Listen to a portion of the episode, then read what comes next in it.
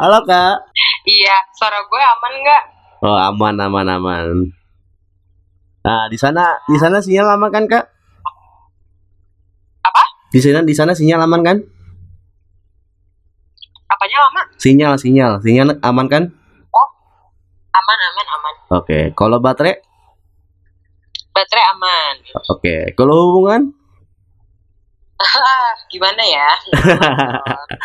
Oke Ntar siap. paling gue Gimana tuh? Paling Agak- paling kenapa nih? Paling kenapa nih?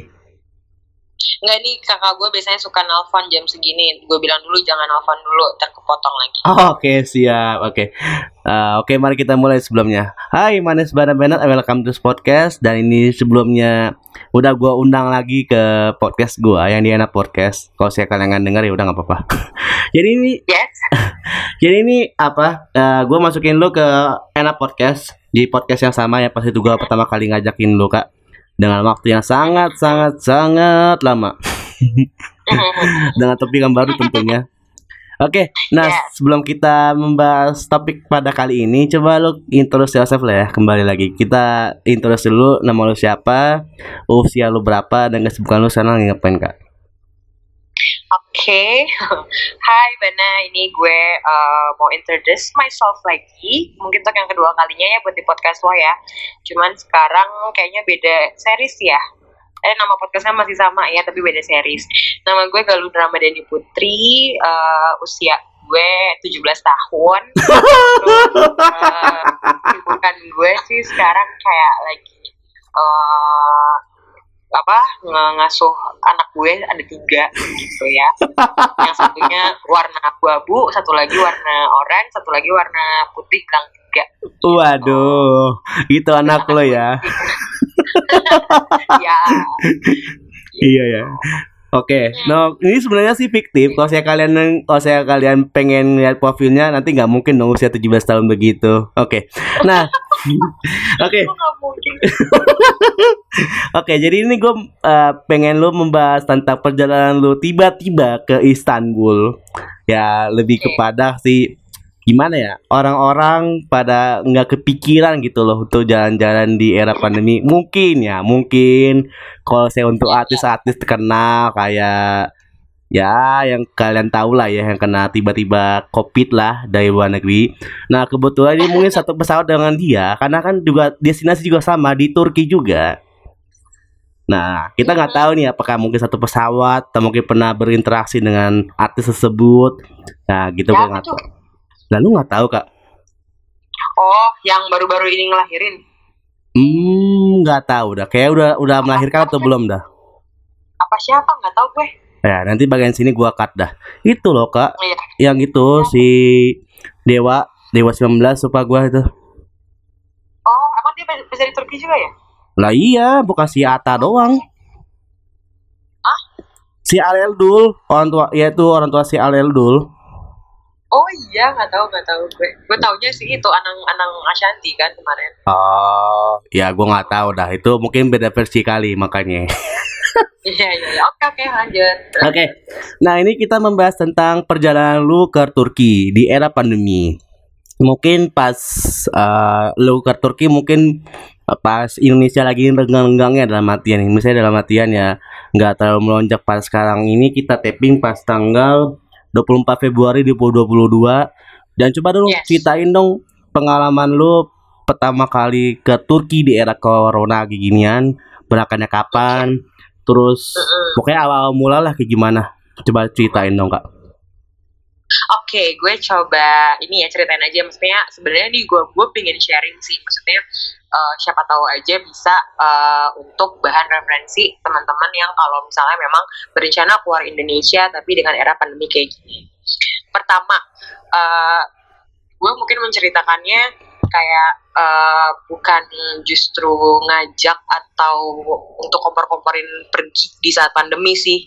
Cuman Uh, jadi jadi kalau dari awalnya tuh sebenarnya uh, kan covid ini kan kayak naik turun naik turun gitu kan ya ban ya nah uh, pada saat uh, gue beli tiket yang di mana itu tuh udah dari tahun 2020 uh, sekitar bulan apa ya pokoknya semester 2, 2020 lah gue lupa di bulan apa tapi kayaknya Oktober September gitu sih gue beli tiket Nah itu tuh karena biasa gue memang gue sama kakak gue uh, dan teman-teman gue itu uh, suka ngeliat-ngeliatin tiket promo.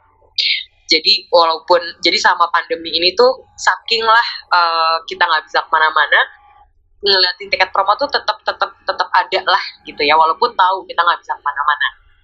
Until uh, kita ngeliat uh, apa ada satu airlines yang di mana menurut gue itu cukup bagus. Uh, buat berangkat di bulan Januari itu hanya sekitar 4,3 juta PP. Uh, nggak apa-apa lah ya gue, gue toh gue nggak di endorse juga. iya, gue itu uh, kita nemuin promonya Emirates.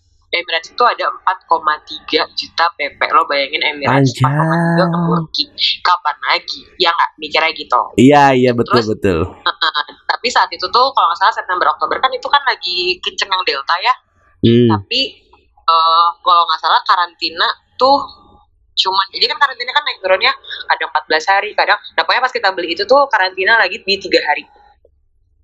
Eh sorry karantina itu lagi di tujuh hari. Jadi dengan asumsi ya udah kalau karantina masih masih kayak gini juga, ya kita udah persiapan uh, untuk karantina balik ke Indonesia itu tujuh hari. Yang di mana harapan kita karena akan ganti-ganti terus kan bisa jadi lah ya tiga hari. Dan benar ternyata kayak beberapa bulan kemudian kan ada uh, jurnal Risa ya gengnya Risa Saraswati kan pada ke Turki juga tuh terus kebetulan salah satunya ada teman gue nah ternyata dia dapet yang karantinanya cuma tiga hari makin optimis lah nih berangkat ya nggak sih nah Terus juga kenapa dipilih Januari? Karena start Desember Turki itu udah clear bahwa mereka free visa. Jadi kita nggak perlu ngajuin visa buat ke Turki. Makin tergiur dong, Ban. Iya. akhirnya decided lah kita untuk berangkat di tanggal 18 uh, Feb uh, Januari kemarin. 18 Januari 2002. Setelah uh, dengan anggapan oh kalau udah tahun baru mah ya dua minggu setelah tahun baru udah aman lah ya udah gak ada lah tuh uh, apa namanya gelombang gelombang mudik tahun baru Natal tuh Nataru tuh udah udah pasti udah nggak digembar-gemborkan lah dengan bayangan gitu kan mm-hmm. tapi kan start akhir 2021 kemarin kan Omikron ya. Omikron mulai mulai merajalela lah tuh. Jadi memang sempat untuk berangkatnya pun kita juga sempat galau. Berangkat nggak nih berangkat nggak nih? Itu tiba-tiba uh, uh, apa namanya pemerintah uh, menginfokan uh, apa namanya uh, karantina balik ke Indonesia jadi 14 hari. Wow makin ngitung dong say ya nggak sih? Hmm. jadi kayak Hah, gila kita pergi gue tuh tiket PP gue tuh ya cuma tujuh hari doang di sana karena yang mesti kita nggak ada ngebajetin ke mana-mana. Cuma ke Istanbul aja. Masa iya pergi tujuh hari karantina 14 hari kan nggak nah, jadi akhirnya oh, udah kita sambil tetap belum belum reschedule belum apa tetap nunggu tetap nunggu tetap nunggu. Uh, akhirnya sampailah dengan kondisi balik lagi ke tujuh hari tuh karantina. Dan kita uh, memutuskan untuk berangkat karena ya pertama kali kita berangkat pun dengan perhitungan karantina tujuh hari berarti kita udah siap dengan karantina tujuh hari gitu kan hmm. nah terus kenapa juga tetap ke di Januari karena uh, memang yang uh, planningin ini banget tuh uh, kakak gue kakak gue itu suka banget sama winter dan uh, kalau di Turki itu tuh kalau nggak salah salju itu bisa ada muncul di kota, which is di Istanbul. Jadi maksudnya kayak ke mana ya? Kayak ke Jepang atau ke Eropa kan kalau salju kan lo nggak ya ya kalau Eropa lah mungkin kalau emang udah heavy banget di kotanya bisa lah ya salju gitu. Cuman kan kayak kalau yang deket-deket mana Jepang gitu kan kalau mau salju uh, kalau ada di kota tuh jarang ya, maksudnya untung-untungan. Nah kalau di Istanbul tuh memang memang di tiap tahunnya di uh, waktu-waktu tertentu salju tuh pasti turun di kota. Jadi kita kayak ah kita berharap ada salju nih kita pingin winter walaupun tahu oh, ya ada omikron terus habis itu uh, ada salju. Cuman ya udah kita kasarnya berangkat dengan kita ala lah kasarnya gitu hmm. ya kan? Kita tetap dengan persiapan dan lain-lain kayak uh, mungkin kalau persiapan nanti kita omongin ya. Pokoknya intinya kira kita berangkat. Okay. kita berangkat biasa lah ya kita uh, PCR dan uh, sebagainya. Terus uh, apa namanya kalau misalnya mau ditanya uh, persiapan itu tuh kayak gue sama kakak gue dan rombongan gue gue tuh pergi berenam. Jadi uh, ada kakak gue sama suaminya ada pacar gue sama ada teman-teman gue juga. Nah itu tuh kita bawa semprotan disinfektan tuh kayak satu orang satu udah uh, udah bawa uh, hand sanitizer bawa uh, apa uh, sabun sabun cuci tangan yang apa namanya uh, buat di botol juga bawa. Terus buat di sananya kita juga udah bawa apa namanya disinfektan berbotol-botol tuh udah bawa banget karena dengan anggapan pokoknya tiap kita habis keluar coat dan lain-lain tuh harus disemprot disinfektan gitu hmm. persiapan itu udah sampai kayak gitu hmm. terus uh, apa ya terus abis itu uh, ya udah sih pas nyampe sana ternyata nggak kalau di, di Turki sih nggak ada nggak ada karantina karantinaan sih hmm oke okay.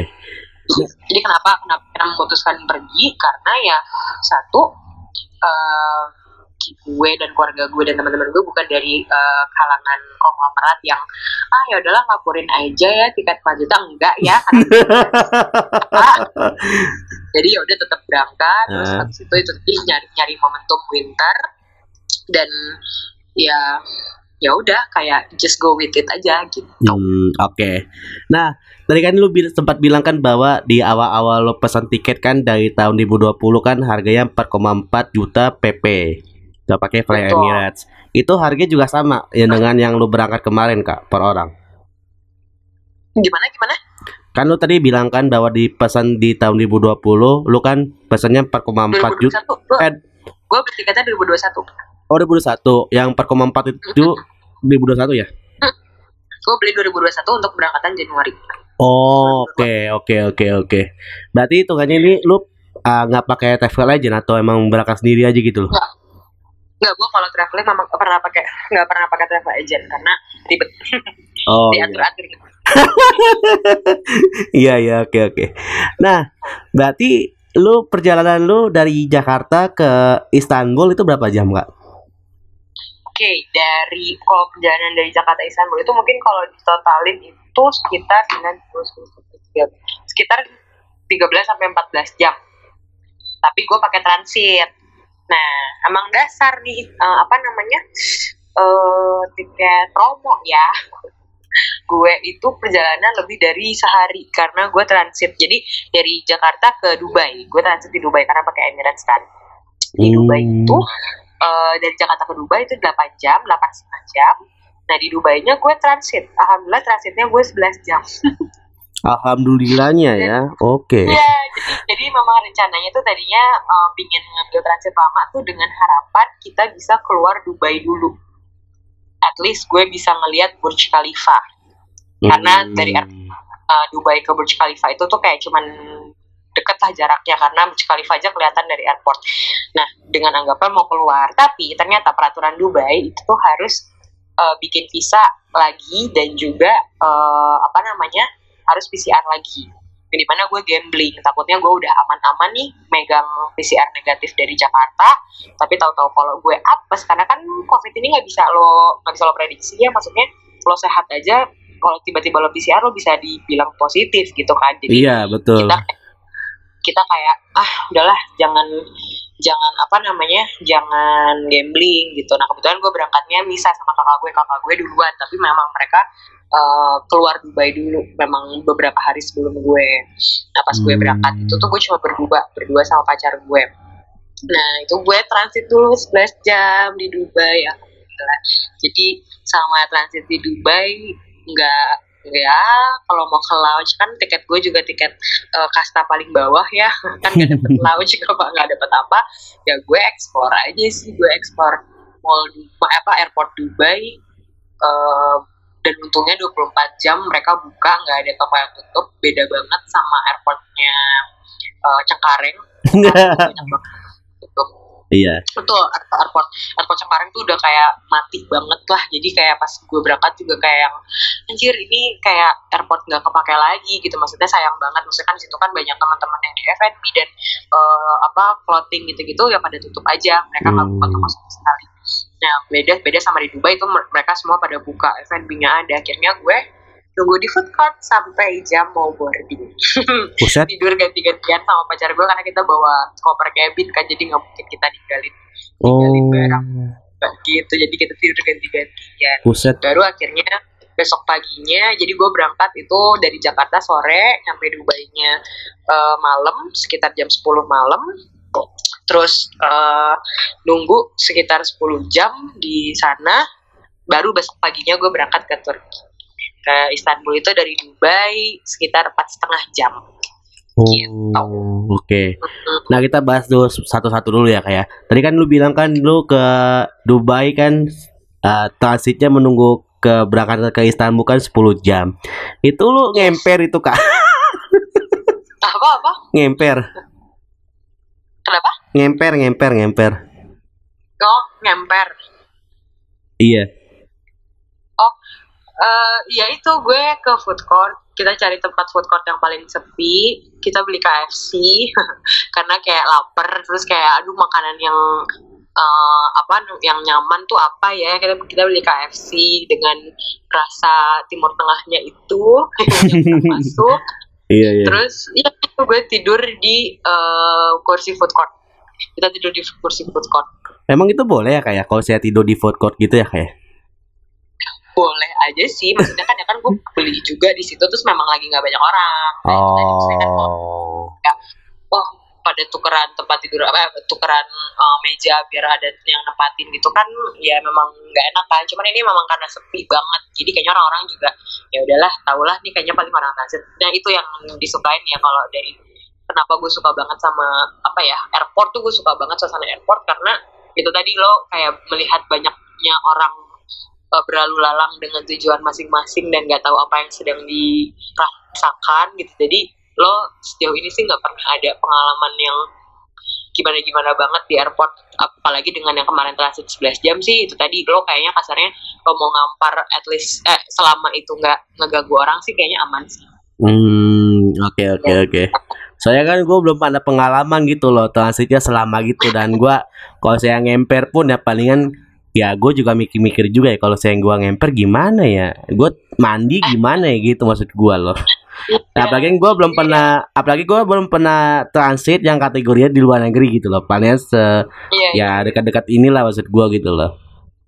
Iya. Hmm. Oh, jadi kalau mungkin kalau mau berimajinasi sih ya uh, airportnya nggak begitu tight karena kemungkin karena mungkin jamnya juga kali ya kan gue tengah malam ke pagi. Nah memang pas begitu pagi itu uh, crowdnya lebih lebih banyak lagi. Hmm. Jadi makanya pas gue transit itu ya kayak gue pindah tempat tidur aja tapi tempat tidur gue di airport. Gitu hmm, siap siap siap. Jadi jadi nggak yang kayak mungkin dibayangin kita kayak kalau di Cengkareng kayak mau tidur duduk di tengah jalan juga orang pada lalu lalang gitu kan. Nah memang sih Dubai Dubai airport salah satu airport tersibuk gitu. Cuman uh, pas banget jamnya malam. Dan memang kalau pandemi ini kan memang gak banyak kan flightnya gitu. Saya ya hmm. ya se sedikit dikitnya flight di Dubai jat eh sebanyak banyaknya flight di Dubai jatuhnya di pandemi ini mah itu dikit gitu. Iya iya.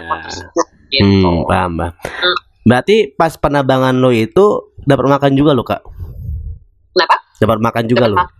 Dapat, dapat. Cuman kalau Emirates itu, gue juga baru sekali naik Emirates. Uh, dibandingin itu tuh pernah juga gue coba naik Qatar. Qatar tuh kalau gue udah ngelewatin misalnya nih gue flight sore berarti gue akan nyentuh uh, makan malam yaitu dapat makan malam. Tapi misalnya gue flightnya tengah malam dan akan nyampe nyentuh ke pagi gue akan dapat breakfast juga. Cuman kalau Emirates itu cuma dapat satu kali makan sama satu snack. Gitulah. Hmm. sebenarnya kalau misalnya uh, apa airlines yang kayak gitu tuh kalau kita minta uh, apa uh, instant noodle sebenarnya bisa sih tapi gue tuh kebetulan pas kemarin lagi berangkat tuh uh, gue berangkat tapi dua hari sebelumnya gue event gede dan gue super capek belum tidur begadang jadi selama gue mau transit kan mau di pesawat gue blok tidur aja tanpa bantuan anti Hmm, oke. Okay. Nah, Kayak tadi kan lu sempat Iya, berarti hitungannya kan lu udah transit nih, transit ke dari Dubai ke Istanbul. Nah, hitungannya hmm. lu di Istanbulnya itu lu di karantina lagi nggak kak? Atau emang langsung udah jalan-jalan aja gitu loh kak? Enggak. Nah, kenapa mungkin juga Turki jadi salah satu destinasi yang diminati banget sama pandemi ini? Karena pertama, Turki nggak pernah nutup border. Kedua, Turki itu nggak ada uh, syarat karantina. Hanya syarat PCR aja. PCR pun juga itu uh, dari airlines. Jadi kalau kayak Dubai, kalau misalnya tadi tuh gue keluar dulu Dubai, gue harus PCR dulu di airport. Nah, kalau Istanbul sama sekali enggak. Lo bener-bener kayak normal aja gitu. Lo lo ya lo masuk tapi memang harus ada ngisi form doang. Tapi kayak ya cuma ngisi form uh, lo akan stay berapa lama di Istanbul terus kayak uh, alamat lo di sana di mana. Udah gitu doang. Gue jadi nyampe ya udah nyampe uh, ke imigrasi keluar. Gitu jadi tanpa karantina kalau di Turki. Hmm ya makanya juga sih. Makanya kalau saya gue lihat-lihat juga ya seperti yang tadi gue bilang artis-artis juga banyak ke sana ternyata alasannya begitu yes. ya oke oke betul jadi sebenarnya bukan karena mereka luxury tapi ya ya paling paling paling affordable lah justru makanya kenapa mereka ke Turki Oh iya, oke. Okay. Nah, selama lu di Turki itu, lu ke mana aja kak? Dan itu lalu ke sana itu berapa lama? Oke, okay, kalau tur di Turkinya itu tuh, gue tuh sebenarnya uh, kan tiket gue berangkat tanggal 18 gue pulang tanggal 24 tiket pulang gue 18 uh, 18 pun itu udah kepotong perjalanan ya gue nyampe Turki itu 19 berarti gue cuma ada uh, di tanggal 19 itu 20, 21, 22, 23 berarti gue sebenarnya cuma ada lima hari di Turkinya. Karena ya di tanggal tanggal 24 gue udah jalan pulang kan gitu. Jadi lima dengan lima hari itu ya plan gue dan rombongan sih memang nggak ke mana-mana. Kita hanya ke uh, Istanbul aja di di area Istanbul aja. Nah tapi pas ngelihat apa namanya pas belum mau berangkat tuh kita kayak sempat nanya-nanya. Jadi kebetulan kita punya kenalan di sana. Jadi kakak gue sempat uh, belajar bahasa Prancis yang di mana gurunya pindah ke Turki. ah, heran kan lo jadi belajar bahasa Prancis sama guru Prancis tapi guru Prancisnya pindah ke Turki. Hmm. Nah, kita janjian sama dia. Kita dikasih tahu lah kayak eh, ini sebenarnya apa bisa ke sini ke sini sini. Jadi intinya sama di Turki itu tuh kita di di uh, apa namanya di bantuin sama dia. Uh, dia itu mahasiswa mahasiswa di daerah Sakarya Sakarya Turki. Nah uh, lima hari di sana itu tuh yang tadinya cuma mau ke Istanbul doang sempat kita kepikir apa kita ke Kapadokia juga ya gitu nah cuman ternyata ke Kapadokia itu uh, kayak dari mana ya dari Jakarta ke Bali mungkin lebih jauh ya. Pokoknya kalau misalnya bis naik bis dan naik darat itu tuh bisa sampai 10-12 jam. Wow. Kali wow. pergi itu kalau ke Kapadokia ke tempatnya Mas Aris tuh ya. Naik pesawat ya sebenarnya ya kayak gitulah kayak ke Bali gitu kan ya. Kalau naik uh, ke Bali naik pesawat juga cuma sejam dua jam. Tapi itu tadi karena lo airlines ya lo harus PCR lagi dan lain-lain. Akhirnya kita memutuskan untuk tidak ke Kapadokia walaupun sebenarnya pingin banget tapi kita dikasih kita dikasih uh, pilihan nih sama si uh, apa teman kita yang di sana cobain ke bursa. Karena bursa itu hanya sekitar tiga uh, jam dari Istanbul 3 sampai empat jam. Dan di sana di bursa itu tuh kita diajak ke uh, gunung salju namanya Uluda uh, tulisannya Uludak. Nah itu tuh uh, jadi pas kita nyampe memang dingin udah dingin banget. Tapi memang kita ngeliat di weathercast di forecast tuh uh, salju ada tapi masih kayak tiga harian lagi. Itu pun gambling. Ya entah salju cuma salju salju ketombe atau gimana. Nah karena si bursa ini cuma tiga jam dari Istanbul akhirnya kita memutuskan buat ke bursa di hari besoknya setelah kita nyampe. Jadi yang tadinya uh, apa namanya mungkin kalau di bayangan orang-orang, ah baru nyampe lo langsung pergi-pergi lagi gitu nah. Itu kenapa kita langsung berangkat karena pas kita ngeliat di forecast sehari setelah kita nyampe uh, uh, eh sorry mus apa uh, langit yang cerah gitu cuma sehari setelah kita nyampe sisanya tuh gambar lambang-lambang salju sama uh, hujan jadi kita kayak wah kalau kita mau ke gunung salju kita harus cari yang apa uh, cuaca yang cerah. Akhirnya besokannya kita langsung ke bursa. Ke bursa pun juga pepe itu. Jadi kita berangkat pagi-pagi banget. Pulang juga jam 9 malam tuh kita udah balik lagi ke Istanbul. Sisanya gue di Istanbul aja. Jadi overall sih gue cuma pergi ke bursa sama Istanbul. Oh. jadi nggak ke mana-mana. Karena kalau kalau untuk traveling sih tapi sebenarnya disaranin kalau udah ke Turki itu harus ke tempat-tempat lainnya kayak ya ke Kapadokia ke Pamukkale terus ke mana ya kemarin apa ya Konya eh apa ya pokoknya karena Turki itu historical banget memang disaranin kalau ke Turki sih nggak hanya di Istanbul gitu bang. Iya sih saya ya orang-orang kepikiran pasti ada mungkin ya ada mungkin di percakapan di DM lu yang lu entah kenapa tiba-tiba share-sharein pengalaman-pengalaman lu di Istanbul kak. Ya gitulah ada foto selfie ada yang mungkin foto yang lu main skila ada yang mungkin gimana. Pasti ada salah satu komentar yang ada nyempil lu kenapa nggak ke Kapo Kap Kapadokia ya? Gitu ya? Kapadokia ya. Banget. Atau atau kalau yang ada yang gini gal gal kalau ketemu Mas Aris tolong tabokin ya dalam kata lain kan dia nanya kalau ke Kapadokia gitu kan. Gue nggak ke Kapadokia tapi Eh, lucu banget. Mau ketemu Mas Aris buat tabokin. kan ya kayak mana dong kak masa gue harus nampol laki orang Iya iya iya iya oke. Nah, lu berarti di Istanbul nginepnya di mana kak? Nah, Istanbul itu gue nginepnya di eh, daerah namanya Fatih. Ternyata pas kita udah nyampe sana, gitu kita pakai eh, Airbnb.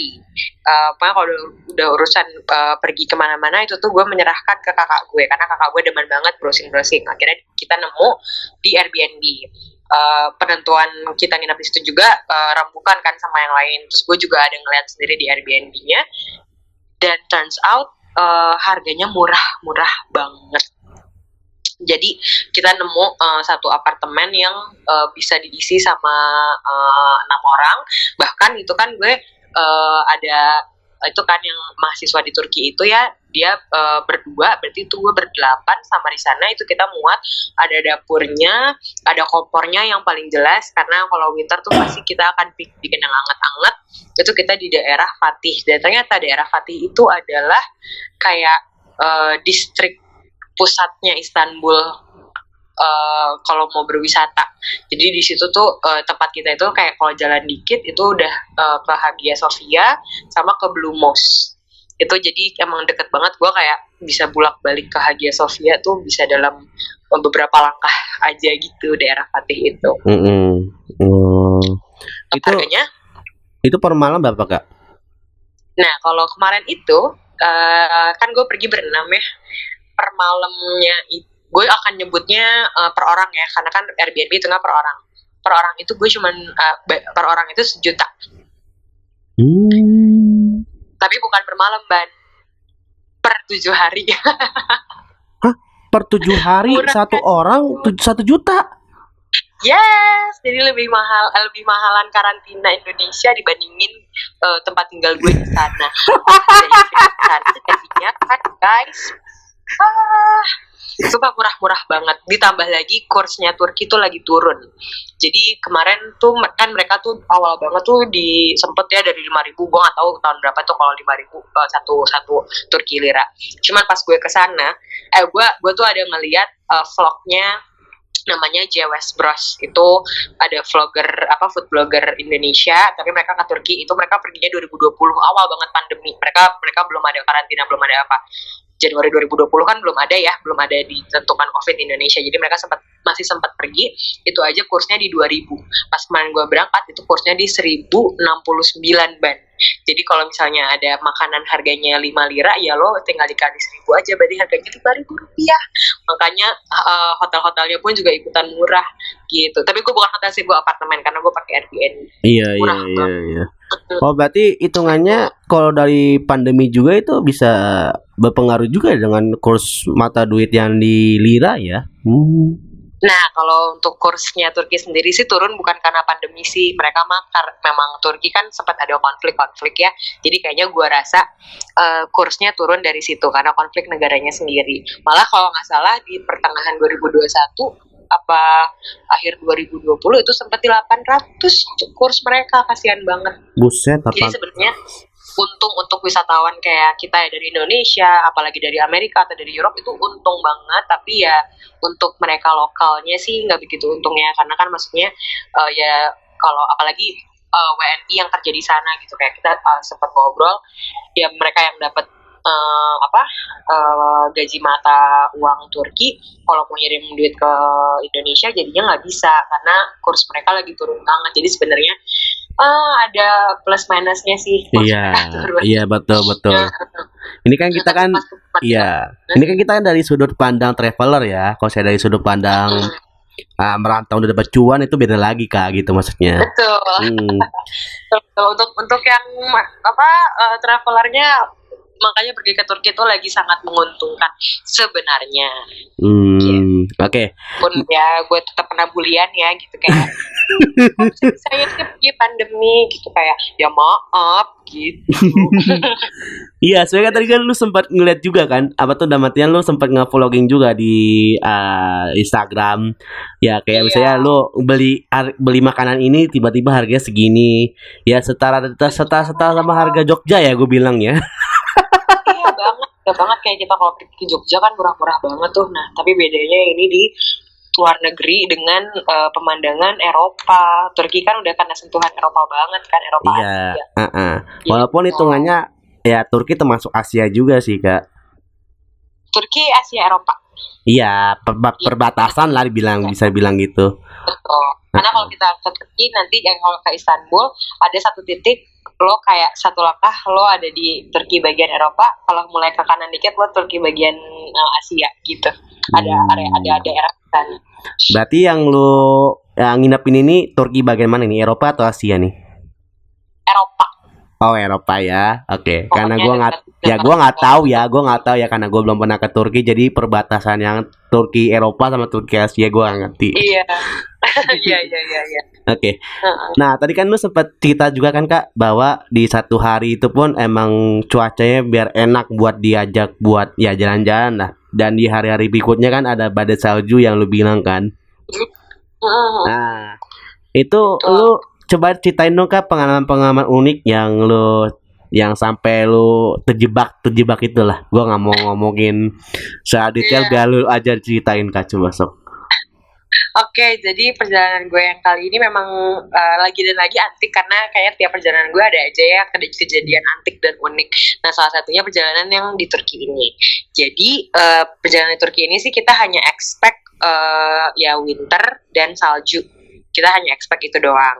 Tapi ternyata di perjalanan gue ini, pokoknya di hari pertama cerah. Makanya kan gue langsung ke Gunung Salju itu yang diundang. Oh aman tuh, pokoknya eh, apa namanya eh, main-main salju, guling-gulingan di salju tuh aman banget. Nggak ada hujan sedikit pun, alhamdulillah cerah.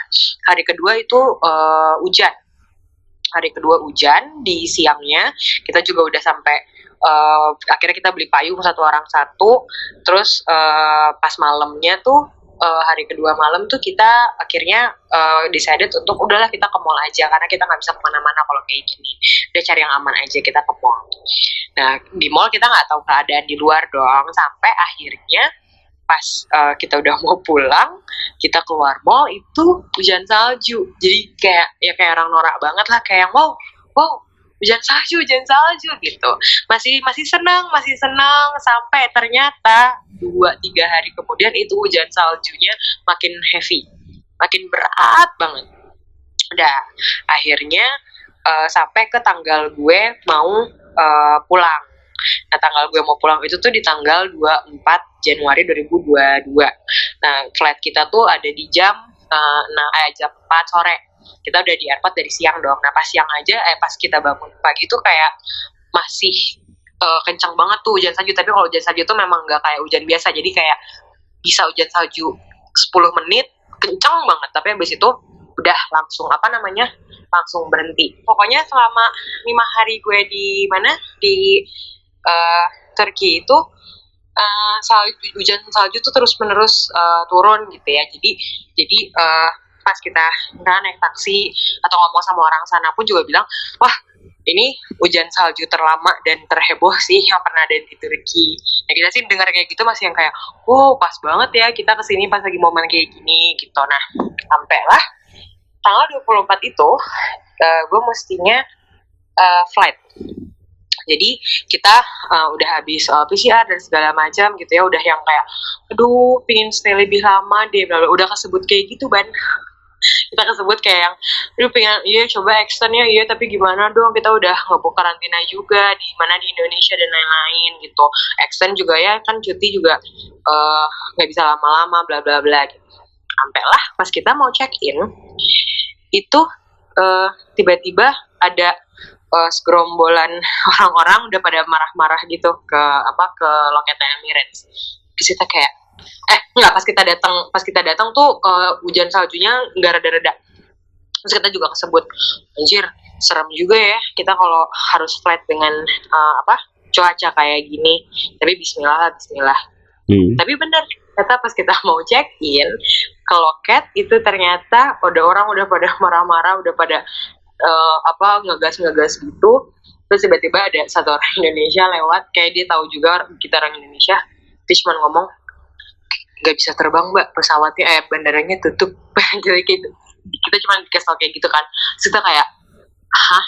Enggak kok tapi di, di, di, di apa di layar pemberitahuan masih belum ada tulisan uh, cancel. Tapi beberapa pas udah ada tulisannya delay delay doang. Terus akhirnya kita beneran ke apa ke orang Emirates. Akhirnya orang Emirates baru cuma teriak-teriak no flight for today no flight for today. Uh, the airport is closed the airport is closed. Jadi kita kayak terus kita gimana? Gitu. Deh akhirnya ya pas ngomong lagi ternyata uh, intinya uh, sekarang juga kita harus nelfon ke customer service Emirates. Karena nggak bisa dari sistem mana pun cuma bisa dari sistem pusat. Intinya Emirates uh, ngasih uh, apa namanya uh, kelonggaran uh, tanggal kita itu bisa di reschedule dengan open date. Which is kita bisa milih tanggal kapan aja karena kita nggak pernah tahu nih nih hujan salju kapan berhentinya gitu kan. Maksudnya Hmm. di reschedule besok pun Emirates-nya masih belum bisa ngejanjiin bisa terbang gitu. Akhirnya kita eh, karena kalau open date itu kan harus ada biaya lagi ya biasanya. Nah ini alhamdulillah kita dikasih eh, kelonggaran untuk eh, reschedule open date tanpa ada tambahan biaya apa pun ya alhamdulillah. Hmm. alhamdulillah. Alhamdulillah di situ tapi kan ada another eh, apa namanya kehawa- kekhawatiran ya. Berarti kan kita harus lanjut nginep lagi. Terus kita harus eh, ya ada biaya keluar nginep lagi. Untungnya untungnya kalaupun nambah nambah apartemen ya itu ya ke- udah kebayang lah ya biayanya. Maksudnya ya sama aja kayak kalau kita ke Indonesia duluan atau gimana ya harganya malah jauh, jauh lebih murah. Jadi sebenarnya kalau itu untuk untuk itunya sih aman. Nah akhirnya Eh, jadi kita tuh berangkat ke airport tuh eh, nyewa mobil, nyewa mobil yang sama kayak nganter kita dari airport pas datang. Jadi untungnya orangnya baik banget nama drivernya Hanafi. Jadi pas begitu eh, apa kita dikabarin cancel, ya udah dong mau nggak mau kita extend. Terjabah lah tuh doa kita pas kita bilang mau, lu mau lebih lama ya di Turki. Dijawab tuh kan ya doanya nih gua kasih lu extend gitu ya. Nah itu pas kita dapat kabar kayak gitu satu airport udah mulai mencekam kondisinya. Orang-orang udah pada mulai panik udah pada mulai telepon sana telepon sini. Di- dan sementara ngelihat keadaan luar pun juga masih gelap banget. Bahkan jarak pandang kita ke eh, mana misalnya dari dari ngeliat mobil dua mobil ke depan tuh juga udah nggak bisa Ban. kebayangkan loh kalau misalnya kita harus ada di langit gitu Hmm. Terus salju juga makin numpuk, makin di bawah tuh mungkin kayak udah sebetis lah ya uh, tumpukan salju. Uh, runway pesawat udah nggak mungkin bisa diperbaikin gitu kan. Akhirnya kita uh, coba telepon lagi driver kita, kita coba telepon Hanafi.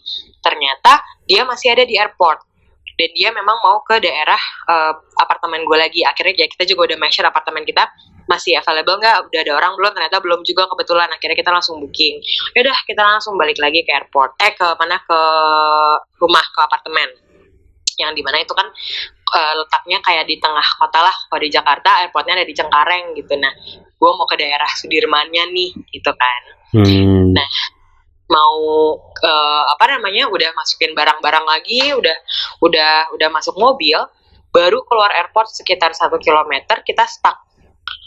Dengan kondisi ya kita nggak ada megang minuman banyak ya kayak minuman tuh karena kan tadinya udah mau check in kan karena check in kan kita udah kosong kosongin botol minum dong karena nggak boleh masuk.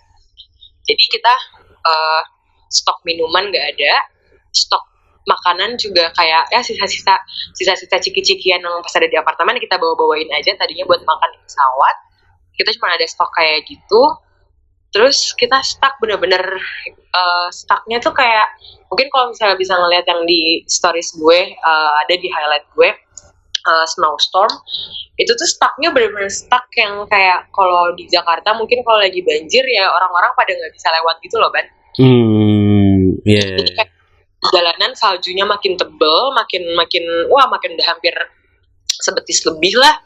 Terus eh, ya mobil-mobil pada slippery. Terus eh, bahkan yang di mobil gue aja tuh si Hana kayak kan di mobil gue ada berarti ada ada lima cowok ya nah itu akhirnya si Hanafinya minta kayak uh, boys uh, turun turun gitu maksudnya kayak uh, apa you should you should you should push push the car gitu kan misalnya kayak dia dia minta tolong bantuan kita buat ngedorong mobil di tengah uh, hujan saljunya yang lagi parah banget. Jadi kayak lo bayangin hujan lebat tapi itu es gitu ya. Maksudnya kayak hujan es yang kena mata aja perih sebenarnya. Jadi kayak sebenarnya salju itu tidak semenyenangkan itu kalau sudah dihadapi langsung gitu. Akhirnya uh, yang cowok-cowok pada turun ngedorong mobil akhirnya kita udah nggak sleep udah udah nggak sleep udah udah on track lagi tapi ternyata jalanan ditutup. Tapi si driver kita nih untungnya kita dapat driver yang apa ya baik banget dan nggak bikin kita panik. Maksudnya ya kita bisa tawan di sini terjebak di uh, blizzard terus kayak dia tuh kayak yang oh this is fun this is fun gitu kan. Kayak uh, dia dia ngasih tahu kayak uh, lo tuh mestinya bersyukur tahu uh, ini tuh badai salju kayak gini tuh di Turki di Istanbul tuh adanya 50 tahun yang lalu. Bahkan orang-orang Turkinya aja tuh pada pada ngerekamin pada excited dan sampai ada ada si Blizzard ini ini tuh kejadian 50 tahun sekali. Lo mestinya bersyukur bisa apa bisa bisa uh, ngadepin situasi kayak gini kapan lagi? Terus kita kira tenang. Oh ya juga sih ya. Mungkin buat pengalaman terus uh, apa namanya dia kedinginan di luar terus dia kayak pas masuk ke dalam tuh kayak oh this is so excited uh, I, I I really happy gitu-gitu jadi kan kita kita apa mindsetnya jadi happy juga kan ya ban ya hmm, maksudnya yeah. Iya, uh. Uh, uh, kayak oh alhamdulillah nggak dapat nggak dapat driver yang kayak kerang kerung atau gimana gitu kan hmm. dan uh, akhirnya dia yang memutuskan bahwa ini gue nggak akan tahu ini bisa bisa bisa stuck kayak gini tuh bisa sampai kapan lagi. Dan gue tahu kalian pasti butuh minum butuh makan. Gue saranin kalian balik lagi ke airport. Terus kita nanya how? Iya jalan kaki. Mau nggak mau? Gitu kan. Kita kayak pandang-pandangan kita yang jalan kaki ya enggak kok ini belum begitu jauh. Lo lo kelihatan kan itu airport masih ada di sana. Itu lampu-lampu airport masih ada. Ya sih benar masih nggak begitu jauh. Jadi sekitar satu kilometer. Terus kita kayak nanya barang-barang kita gimana? Karena kita bawa satu orang satu tuh koper gede-gede banget gitu kan. Jadi digeret nggak mungkin. Akhirnya nggak lo bawa personal bawa personal staff lo aja pack ke personal staff uh, yang uh, bagasi-bagasi uh, leave it here. Gitu. gue bakal jagain di sini sampai nanti gue bisa jalan gue bakal muter balik ke airport. Yang pertama agak ragu juga ngasih lo maksudnya ya memang dia baik sih tapi maksudnya uh, apakah kita harus percaya nih gitu. Maksudnya ya itu kan isinya personal staff kita semua. Ada oleh-oleh ada apalah segala macam cuman ya akhirnya mau nggak mau kita tinggalkanlah uh, pikiran Susan itu. Kita turun sama personal staff kita.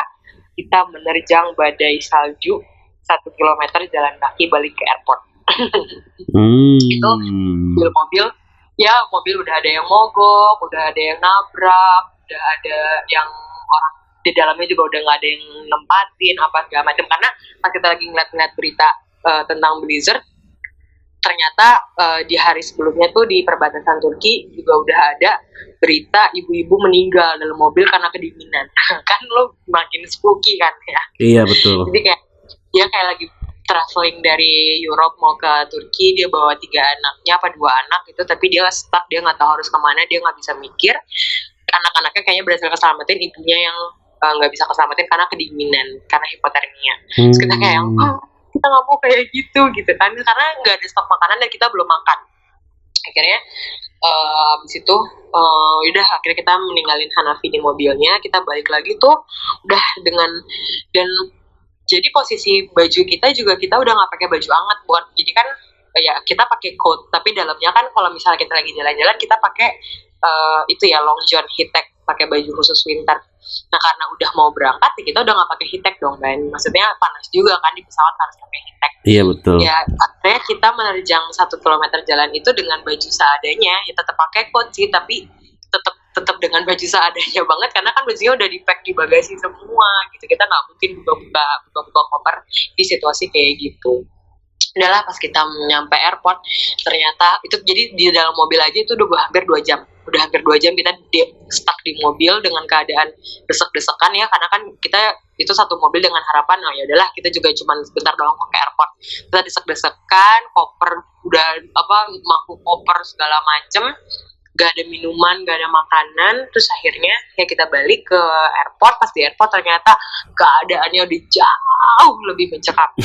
Jadi pas itu udah kalau tadi di Dubai gue uh, apa namanya di Dubai gue uh, tidurannya di itu ya ban ya di food court. Nah ini mah enggak. Ini mah udah bener-bener semua lantai. Ada orang lagi tiduran ada orang lagi bengong ada orang lagi nelfon nangis nangis ada orang lagi bengong tapi sambil nangis. Ya kayak lo kebayang gak sih?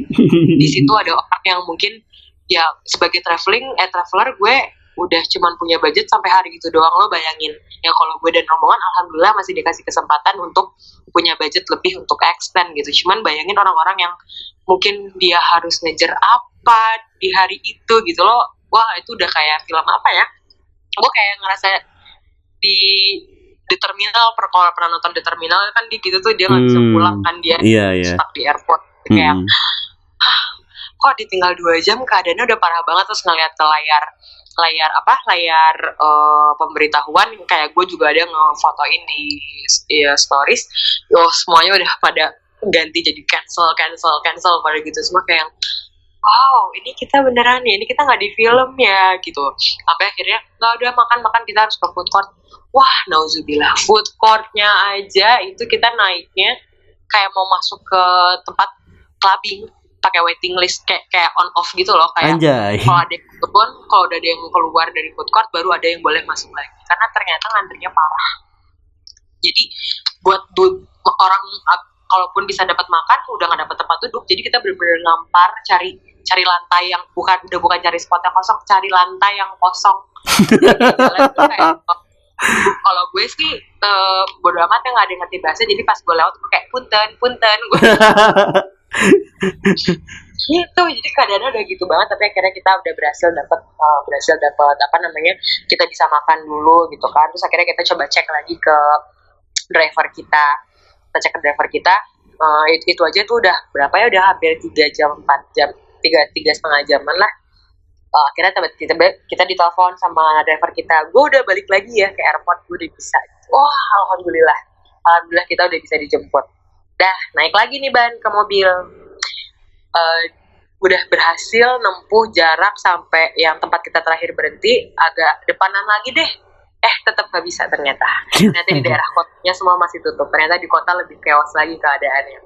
Akhirnya kita ya udah mau nggak mau kata si Anan ya udah mau nggak mau kita harus tunggu di airport sampai entah kapan kapan dapat dapat pencerahannya nggak tahu kapan itu semua mobil bunyi klakson tuh udah mungkin orang buat buat iseng doang kalian mau bikin klakson ya. Orang stuck di mana gitu. Akhirnya kita balik lagi ke airport itu sekitar jam 11 malam. Jam 11 malam kita akhirnya balik lagi ke airport. Jadi kita nyobain masuk mobil tuh udah sampai dua kali kan ya. Sampai Hmm. dua kali kita balik lagi ke airport akhirnya udah kita langsung nyari tempat buat eh, tidur. Akhirnya kita tidur di lantai seperti bule-bule dan traveler lain. Tidur. Itu gue kalau gue emang tadi gue emang dasarnya pelor ya. Jadi kalau kata teman-teman gue teman-teman gue yang lain sih ada kayak ya tidur-tidur ayam gitu loh. Maksudnya gimana sih eh, dalam airport memang hangat tapi kan kalau lantai kan ya lo menghantarkan dingin kan. Lo nggak nyentuh langsung lantai. Begitu lo tiduran kan dinginnya berasa. Teman-teman gue tuh kayak bangun tidur bangun tidur gue enggak gue tidur. Jadi kayaknya gue cocok jadi gembel. Bukan gue yang ngomong ya, bukan gue yang ngomong ya. gue gue mau cocok gue gue udah cocok jadi gembel. Jadi gue beneran tidur tidur tuh pas bangun-bangun udah azan subuh. Azan Azan subuh men di Turki itu sekitar jam 7 pagi. Jam 7 pagi jam setengah 8 pagi. Eh, pas kebangun tapi ternyata keadaan masih gelap segala macam. Akhirnya kita ke- eh, baru berangkat lagi itu pas udah terang which is terangnya Turki itu jam 8 pagi jam 9 pagi kita akhirnya baru pulang. Dan pas ngecek eh, apa jalur kata si drivernya udah udah ini mah udah beneran aman soalnya di berita dan segala macam eh, jadi penanganan mereka langsung cepet ya gitu. Gua makanya mungkin ada satu kondisi di mana Indonesia nggak dikasih salju yang mungkin itu tadi lo kebayang kalau ada penanganan banjir aja lama. Itu jadi di di sana mereka kayak langsung ngerahin banyak banget eskavator lah apa segala macam buat ngeruk saljunya. Jadi akhirnya kita bisa berangkat pelan-pelan balik ke eh, apartemen lagi. Dan gue itu ngerasa apa ya kayak miss miss time banget aja. Jadi gue ngerasanya hari itu tuh masih hari tanggal 24 padahal kan tuh udah udah ganti hari ya gue udah tidur di airport gitu. Jadi kita kayak yang, sekarang tuh kita hari apa sih? Sekarang jam berapa sih? gitu. Udah bukan jet lag lagi cuman kayak yang kita tuh kemarin nggak apa ngerasain apa aja sih? Gitu. Akhirnya kita baru bisa masuk apartemen lagi. Itu hari besoknya sekitar jam 11 pagi gitu. Hmm. udah deh pas extend itu eh, gue baru bisa dapat eh, flight lagi dan flightnya kan kayaknya langsung berbondong-bondong dipuk orang. Jadinya gue tuh baru bisa dapat flight itu paling cepat di hari Sabtu tanggal 29 jadi gue extend 5 hari gara-gara balik saat. Buset. Berarti hitungannya tadi perjalanan tadi kita apa ya? Coba gua singkat dulu. Berarti perjalanan lu di Turki 5 hari nih. Tapi ada pada saja lu tambah 5 hari lagi. Jadi 10 hari total lu.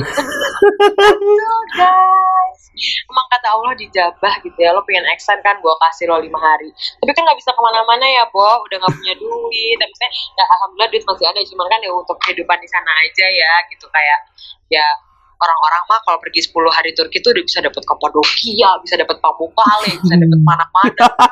gue 10 hari. Nah, kalau nanya, kamu lo ke mana aja kak? Hmm, Gue hanya ke bursa eh, satu hari PP, sisanya di Istanbul. jadi kayak udah cocok jadi orang Istanbul di sana. Aduh. Oke oke, itu mungkin force major ya. Jadi pada intinya kalau saya kita Oh. perjalanan ke mana pun pasti adalah minimal uang saku yang setidaknya ya biaya tak terduga gitu loh ya. Nah, Betul kan?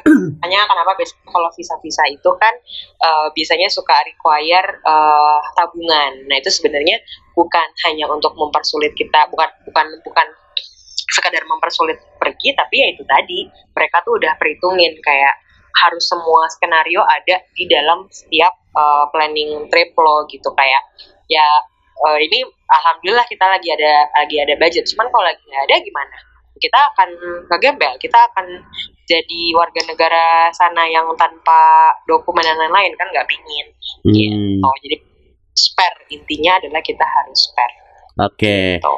Nah, kan lu bilang kan bahwa tanggal 29 berangkat dari Istanbul balik lagi ke Jakarta via Dubai lagi kan. Nah, ya. berarti nyampe ke Jakarta tanggal 31. yes nyampe Jakarta tuh eh, gue kebetulan flightnya flightnya tuh tanggal 29 tapi jam 11 malam jadi eh, sama aja kayak tanggal 30 berarti ya gue itu nyampe tanggal 30 malam juga jadi nyampe Indonesia tuh gue eh, tanggal 30 jam iya jam 11 malam gue nyampe Hmm, oke. Berarti tragis juga ya. Berarti hitungannya kalau saya ada ekspektasi lu tanggal 31 emang udah kayak udah udah selesai lah perjalanan inilah udah kayak kembali lagi Iya. bekerja apa gimana. Tahu-taunya Yes, ulang tapi tahun lu kita- malah di karantina ya kayak. betul kalau tanggal tiga ya kebetulan gue ulang tahun di tanggal 31 Januari 31 Januari itu gue expectnya udah selesai karantina hari terakhir. Karena memang kalau tujuh hari itu gue memang baru keluar di tanggal 31 kan kan tanggal 24 kan masuk. Iya. jadi gue tanggal 31 keluar. Eh ternyata baru mulai karantina suwe jadi gue karantina di gitu di hotel. Aduh. Oke. Nah, ini kan hitungannya kan kalau saya di Indonesia kan untuk karantina untuk perjalanan kayak buat jalan-jalan kan nggak mungkin dong di Wisma Atlet gitu lah. Berarti kalau nggak boleh Iya nggak boleh lebih tepatnya. Kalau saya di, di di karantina di Wisma Atlet kan lebih tepatnya kayak buat mahasiswa atau mungkin buat pekerja di sana gitu loh dan lain-lain. Nah kalau saya untuk jalan-jalan kayak travel gini, lu berarti booking hotelnya di mana kak? Nah kalau karantina itu eh, sekarang ini eh, hotel-hotel karantina itu udah ditentukan dari pemerintah. Jadi kalau misalnya eh, ngelihat di internet aja lo search ke karantin eh, untuk pelaku perjalanan luar negeri mereka nyebutnya. Itu tadinya kan dibebasin ya mau di mana aja kalau dulu banget. Kalau sekarang tuh udah ditentuin ada ada banyak banget listnya.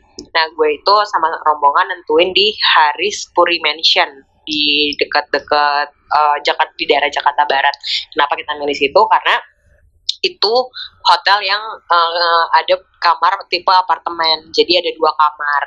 Kan gue berenam. Jadi kita lebih mikirnya gimana caranya nih karantina kita nggak bikin kita bete biar kita tetap bisa satu kamar bareng-bareng. Nah, akhirnya yang memungkinkan itu itu di Haris Puri Mansion itu.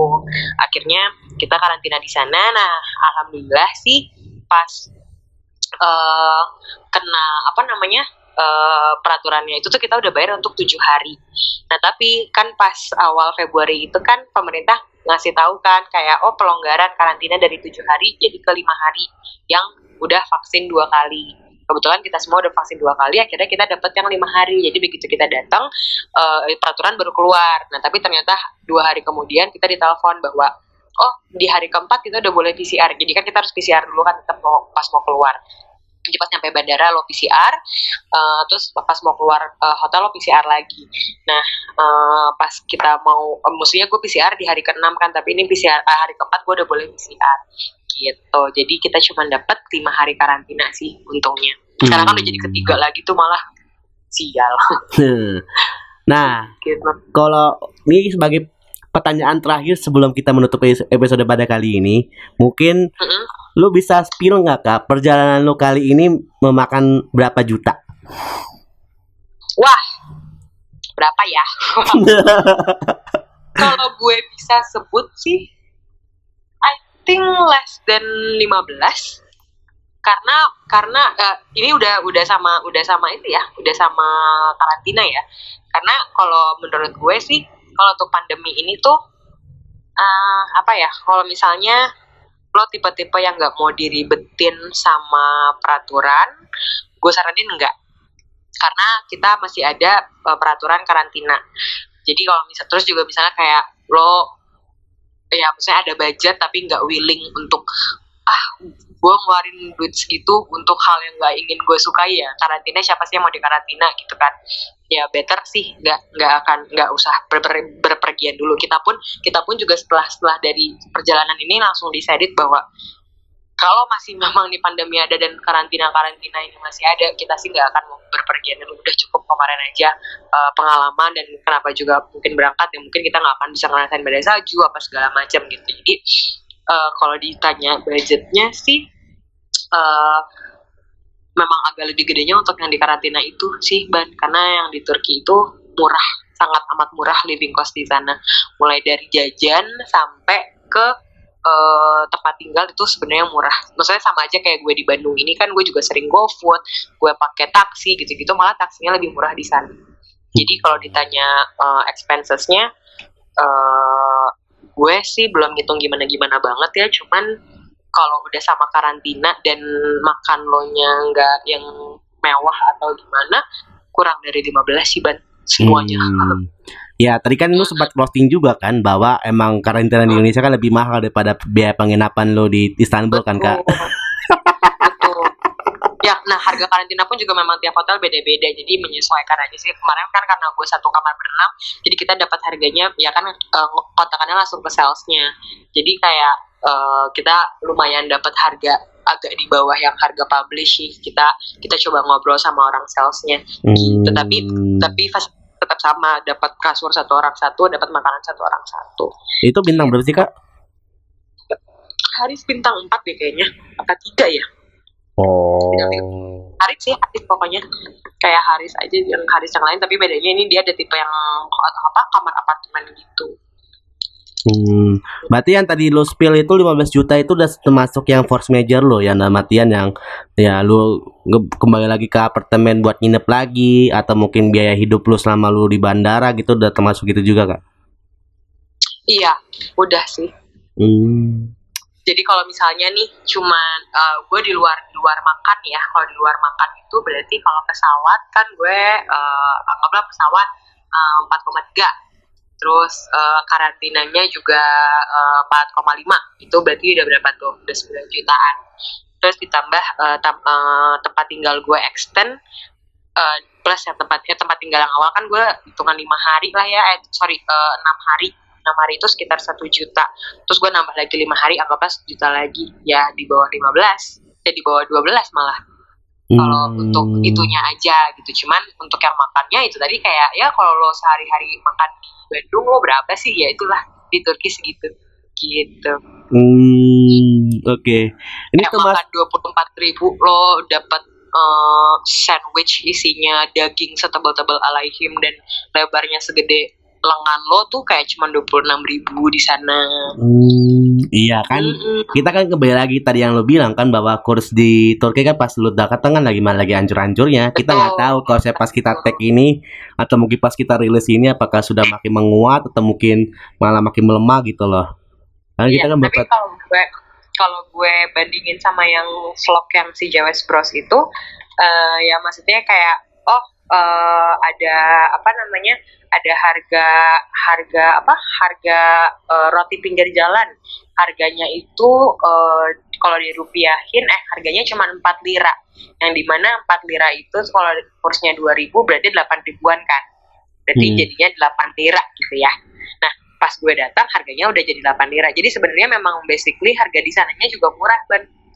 Mau kur nah kebetulan ditambah lagi kursnya turun. Jadi lebih murah lagi kalau kita mau ke sana gitu Hmm, oke.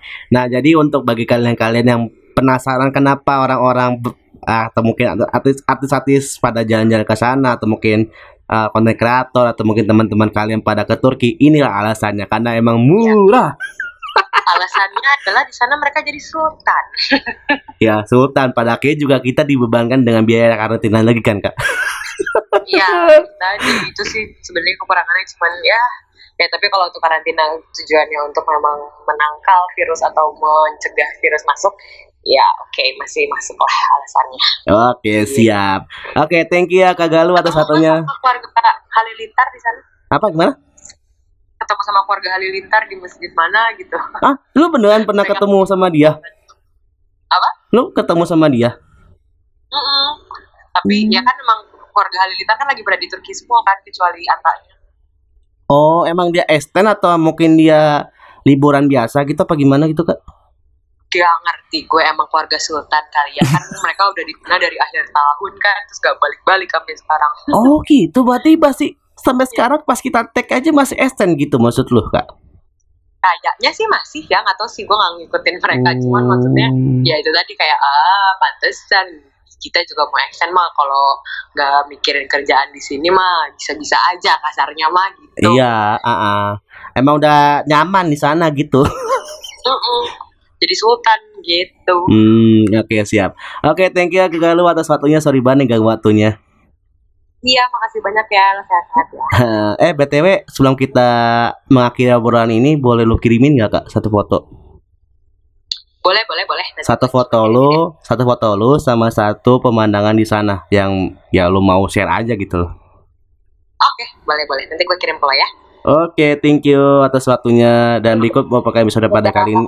Ya, berikut beberapa episode pada kali ini sampai jumpa di episode berikutnya. Dadah, sampai jumpa. bye bye